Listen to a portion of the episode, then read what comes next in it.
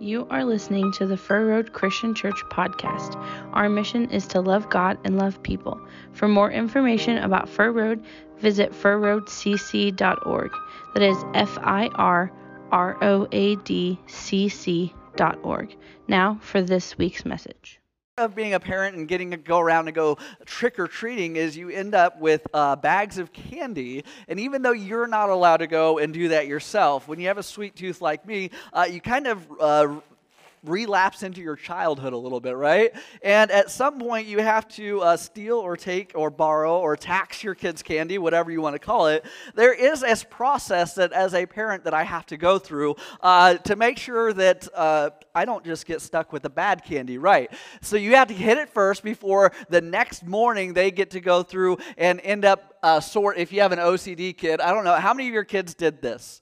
Anybody a few OCD kids. All right, uh, I can remember doing that as a kid of sorting out my candy, putting it in different piles, uh, kind of rating it on the, the candy that's good and bad. And so that is something that I always do with my kids is the candy that I like, you have to make sure you take some of it I didn't even realize she had a big candy. bar. I have not been through my daughter. She has a full size candy bar in here that we'll keep. But there's definitely candy that uh, the Laffy Taffies are always junk, right? You kind of just throw those away. Uh, and usually these Tootsie Rolls, they aren't very good. So uh, as a parent, you get to sort through your kids' candy and take the ones you like and let them have all the bad candy. Uh, and that is just one of the highlights. If you don't have kids of trunk or treating age, that is something you get to look forward to. Uh, as a grandparent, is that something you get to do too, or just miss out on that?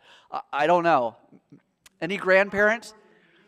You, all right, you just buy more than you need and keep the good stuff and give away. All right, so you're one of those bowls that's just the bad candy. Mike's taking all the good candy out and leaves out the bad candy for the other kids. That's his way of sorting through it. That's smart. I'll have to remember that uh, when I get to that stage of my life. Uh, and, you know, there is, that is kind of just the, one of the aspects of, Hallow- of trunk or treating or getting candy uh, of Halloween. And, you know, today has something that actually, and I'll let you kind of figure it out. How this ties in, it's probably not going to be too tough to figure it out. Uh, how this ties in with our parable today. And we're going to be in the passage of Matthew 13. We're going to start in verse 47 and work our way through verse 51. If you are someone who likes to look that up in your uh, Bible or your app or whatever it is, if you like to follow along in the scripture, and then go off on tangents like I usually do when I'm not preaching, uh, then that is where our starting point is today.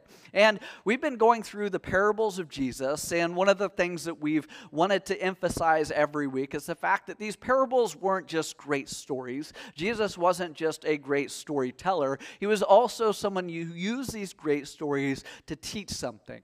So as we go through this parable, the question we always want to be asking, always want to be digging and looking for is what is Jesus trying to teach even his audience, or more importantly, uh, to teach us today. And I think that is one of the most amazing things about his stories, his parables, is that they are transcendent through cultures, they're transcendent through time, they are transcendent through a lot of different things that really truly show how good of a storyteller and how good of a teacher Jesus was. That he was able to find these things, find these truths, and that we can look at them, we can read them, and they're just as relevant to us today as they were when he told them to an audience back then.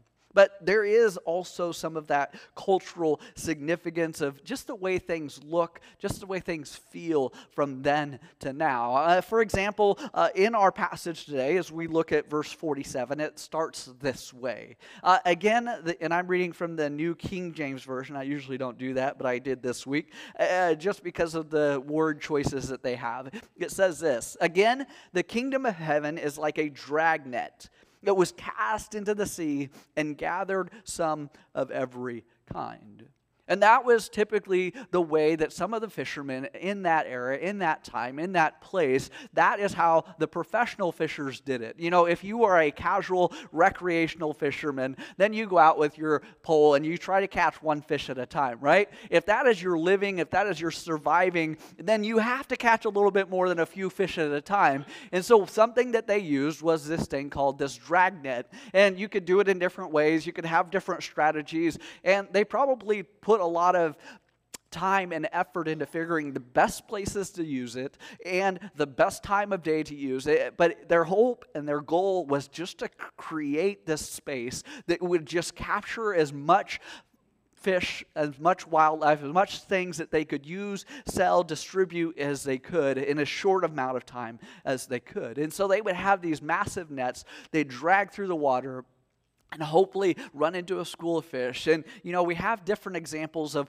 when the disciples that Jesus was trying to recruit and bring in and become fishers of men, you know, there's those famous stories of when they've been fishing all night and Jesus says, hey, idiots, cast on the other side. And they're like, no, that's not going to do anything. And then the miracle uh, and the magnitude of Jesus' ministry and, and, who he is and his knowledge, it, it kind of emphasizes to them that Jesus knows and Jesus is, is the Christ, right? It kind of affirms his the fact that he's more than just a person is when they can just cast where Jesus tells them and they bring in all these different fish to the point of even their nets being almost broken. But this would have been something that the as Jesus is teaching, they could have looked out and looked and maybe even possibly seen people fishing or people's nets drying out or being cleaned by these fishermen as Jesus is even using this parable about the kingdom. It's something that was just part of the ordinary day. It was something that was very culturally appropriate for the Sea of Galilee area where Jesus was at. And so, in this verse, really what Jesus is emphasizing, and one of the things that he is teaching, is about this great gathering. And in the process of using a dragnet, you're not specifically looking for just, you're not expecting there just to be one kind of fish. You're just dragging everything and expecting it to be full of all kinds of different fish. There wasn't an expectation that just the ones you wanted were going to be in there there was this understanding that every kind and everything would be possibly brought into this. And that, you know, that is why Jesus uses the illustration of the dragnet too, and not some fisherman who's just trying to catch a certain type of fish, fishing in a certain area. This imagery of the dragnet and the fact that it gathers every kind of fish uh, is really emphasized and part uh, and key to this parable. Because at some point, there is going to be a great gathering.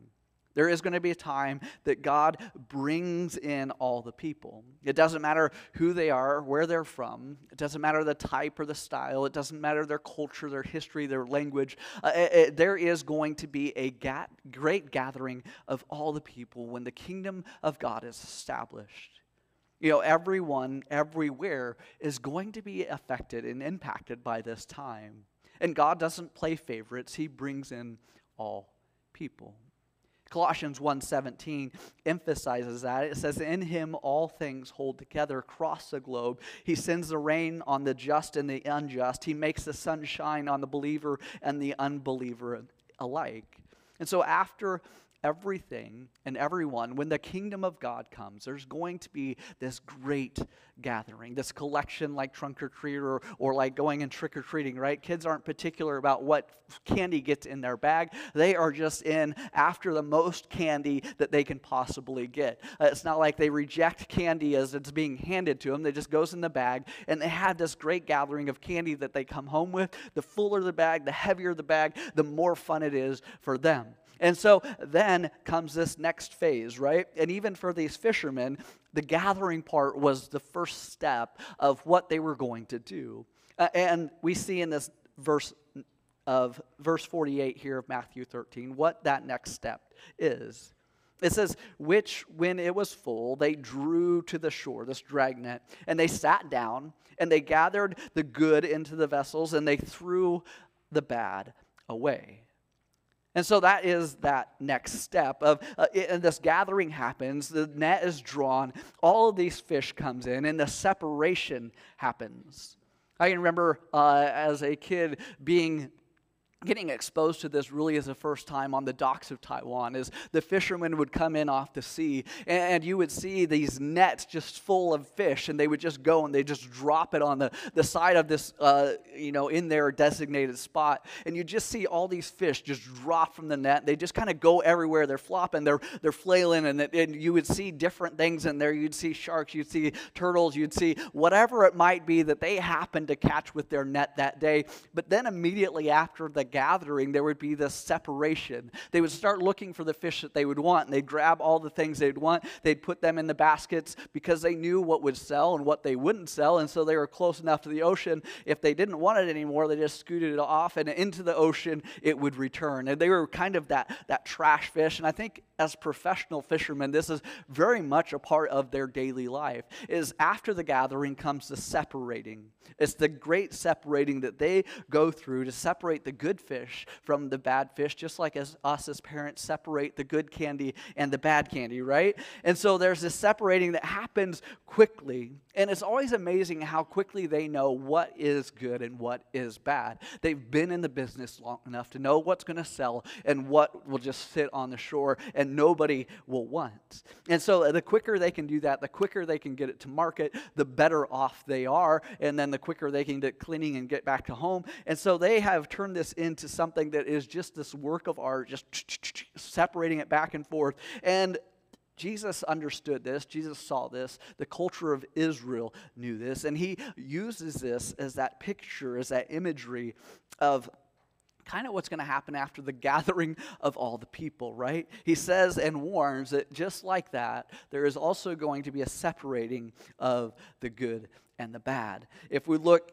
continuing, con, con, continuing on um, in that verse, uh, it says, So there will be at the end of the age, the angels will come forth, and they will separate the wicked from among the just and cast them into the furnace of fire.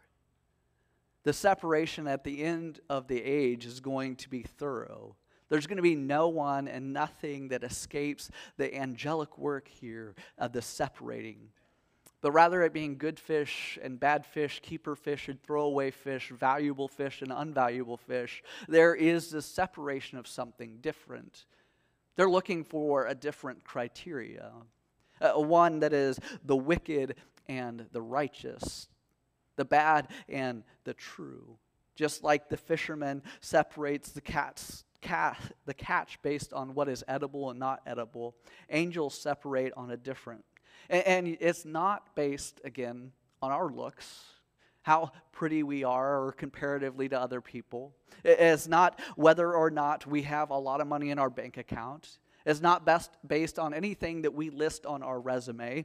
It's not based on the relationships or the peoples that we can name drop that we've associated with in our lives. It's not based on our careers. It's not based on where uh, we've been, the locations, the adventures, the things that we oftentimes post and really brag about in our lives. Most of the things that we indicate or show or find value in or, or invest in isn't really going to be part of the criteria that these angels look at or that God looks at.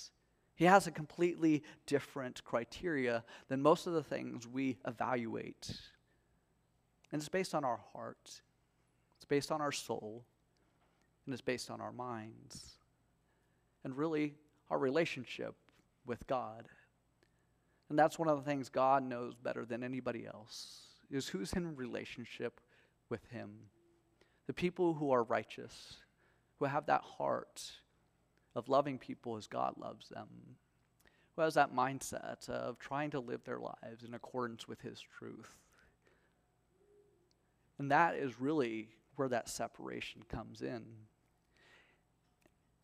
And they know who the wicked and who the righteous will be.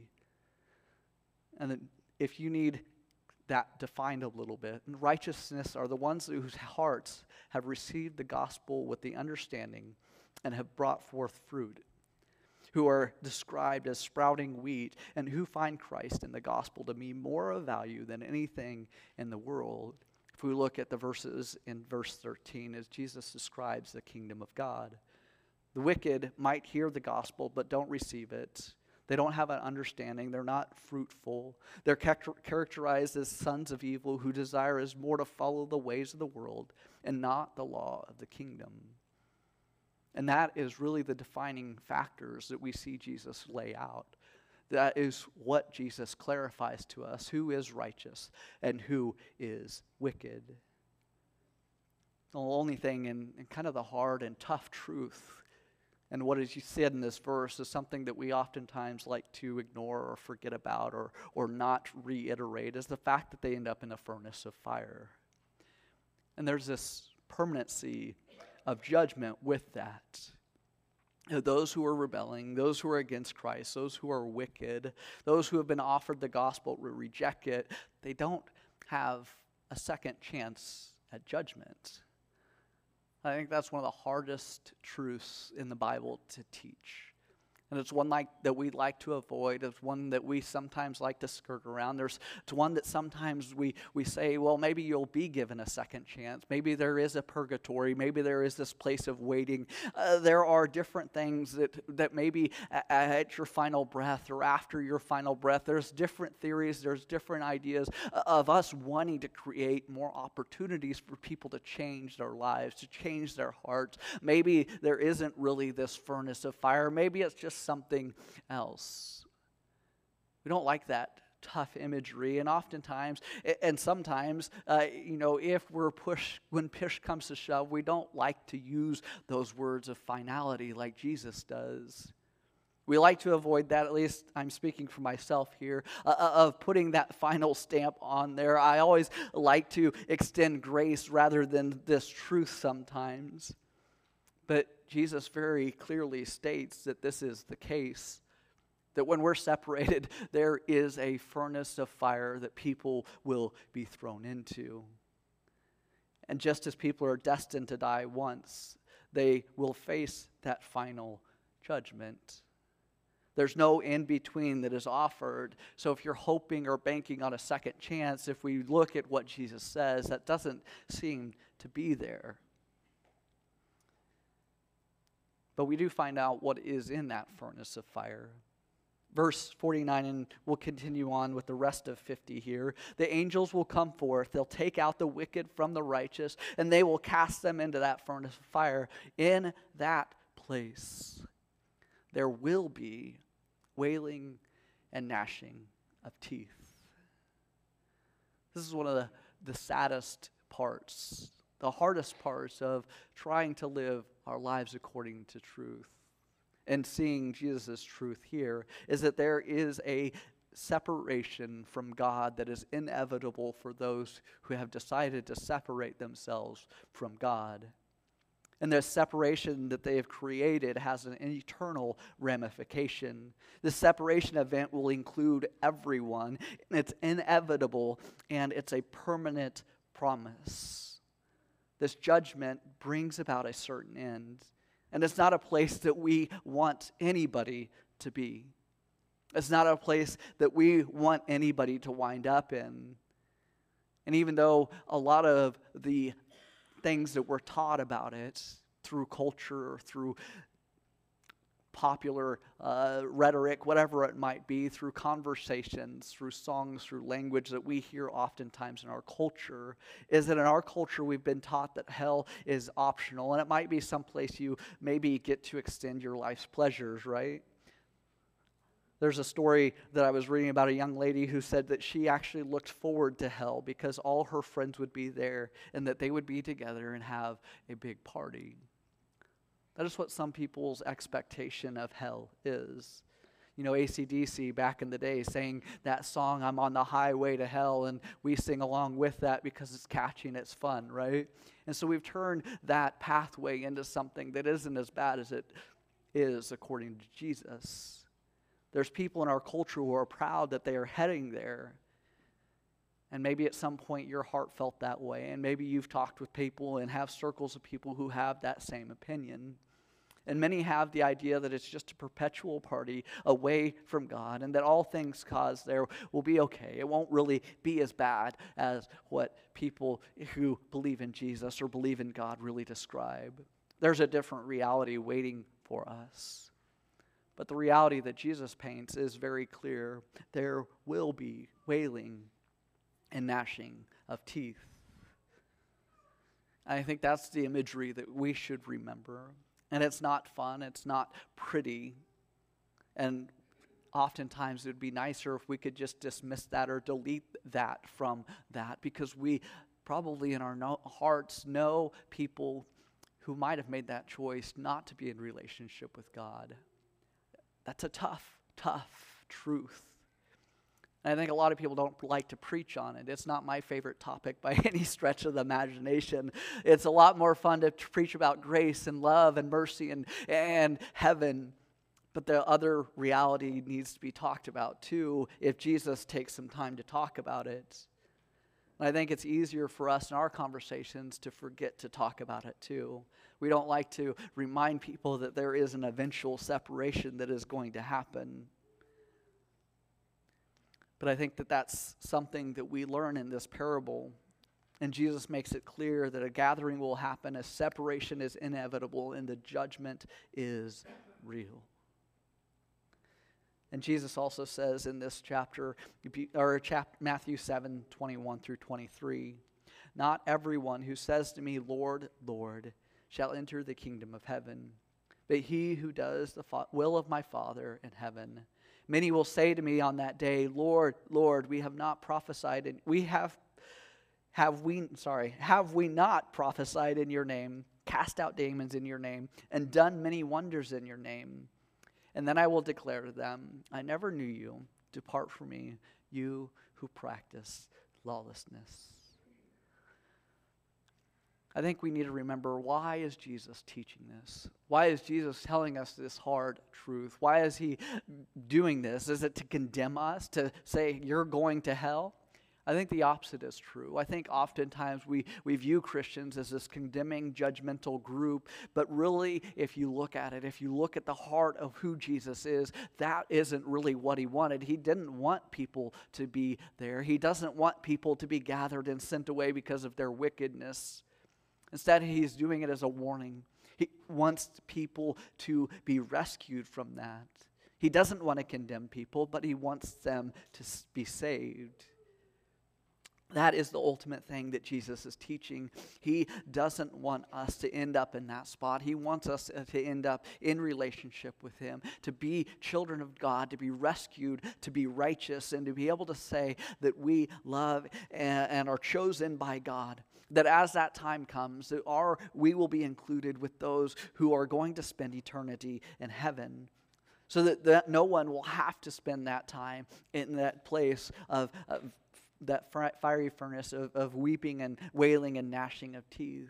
Jesus is declaring and telling people to come into relationship with God, that the truth is there. And he wants us to understand that ultimately there is a choice. And it's really the great deciding moment in our lives. And maybe it happens once, maybe it happens over and over again because I think our relationship with God changes through times. And there are times that we need to be reminded that we need to decide once again to live our lives for God. To be doing the things and to remove the bad in our life, but to focus on the good. To be more intentional about, about removing the things that might cause us to slip and to fall and to fail. To be more in line with what God is teaching us is good what is righteous. And ultimately, it's us and God who are able to examine ourselves in the most important ways that we possibly can. You know, there is going to be a gathering, there is going to be a separation. But before that happens, there's still time for a deciding to happen. And you get to make that decision of where you are going to invest your life of where you are going to invest your time and how you are going to relate and be in relationship with God. We get to make that decision to want to live the good life or the wicked life. And I think that is the greatest encouragement, the greatest news that we can have is that we can make very sure that we end up in God's kingdom, that we can be have a relationship and trust Jesus Christ with our faith. There is a opportunity for us to have a transformed life that proves that Jesus is a part of that. Where we don't have to be wondering when that separation comes, where we'll end up. We can have faith, we can have confidence, we can have assurance that we are in relationship with God. And there's steps that we find in Scripture that Jesus teaches us. So that how do you know where you're going to end up? I think it's something that we all struggle with. We're all challenged with. We all debate eternally because we all mess up at times, right? We all fail at times. We all fall short at times. And having a person, perfect relationship with God is tough. And do I come in and do I fall out? Do I end up being good? Am I wicked? Is it day to day? Is it month to month? How does that even work? And I think it's good to be assured of the fact that, that if we are in relationship with God, that God loves us and he will protect and he will guide us. So that really is that first step is to be in relationship with God. And just like any relationship, there'll be good days, there'll be bad days. But if we maintain that relationship with God, that is step number one. The second step is to be in the Word and understand what God's truths are. If you have any questions about whether you are living righteously or wickedly, open up the Bible, read it in there, and see what, how your life matches up with that. Does the Bible teach and say, you know, love, joy, peace, patience, kindness, goodness? Am I exhibiting those different things in my life, or do I have a different lifestyle approach? Am I in God's truth, or am I away from it? Do I believe in God's truth? Have I repented of the things that are wrong in my life? Am I striving to be in better relationship? Have I been baptized and made a commitment to God? Am I obeying His truths? I think that's another aspect of that. And then another thing is just to be in prayer, to be in line, alignment with God's will in your life. We have the Holy Spirit that helps counsel us, that helps guide us. And if we are seeking that guidance from God, He is happy to give it to us. God will guide and direct your life if you are asking for it. He will show you, He will reveal to you through different avenues. He is able to reach us no matter where we're at, no matter the depths of our sin, no matter the lostness that we found ourselves in. God can and will find us if we seek and ask Him to show us His will. And so each of our destiny, it depends on us making for certain what we want to decide.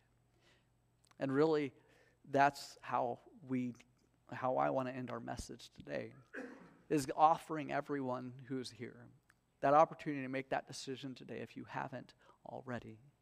If you want to make that decision, or maybe you need to still make some different decisions in your life, that's fine too. It doesn't have to be the great decision, it can just be a decision to get back on track, to become more aligned with God, to become more invested in your relationship. And so, if that's you today, if you feel like the Holy Spirit is impressing on you that you need to make a decision, whatever that might be, that you would make that. I'll be up front if you want to come and talk about it, if you want to have a conversation, if you want us to pray with you, if you want us to help you make those steps that need to be made in your life, if you need pointed to Scripture that will help you do that. During this final song, I would ask, just ask you to come forward and make that decision. Make join God's family and allow us to grow with you. Because ultimately, the truth is there. There's a gathering, there's a separating, and there's a decision that you need to make. Because ultimately, God wants us to be part of His family and to make that choice. It can be the greatest choice of your life.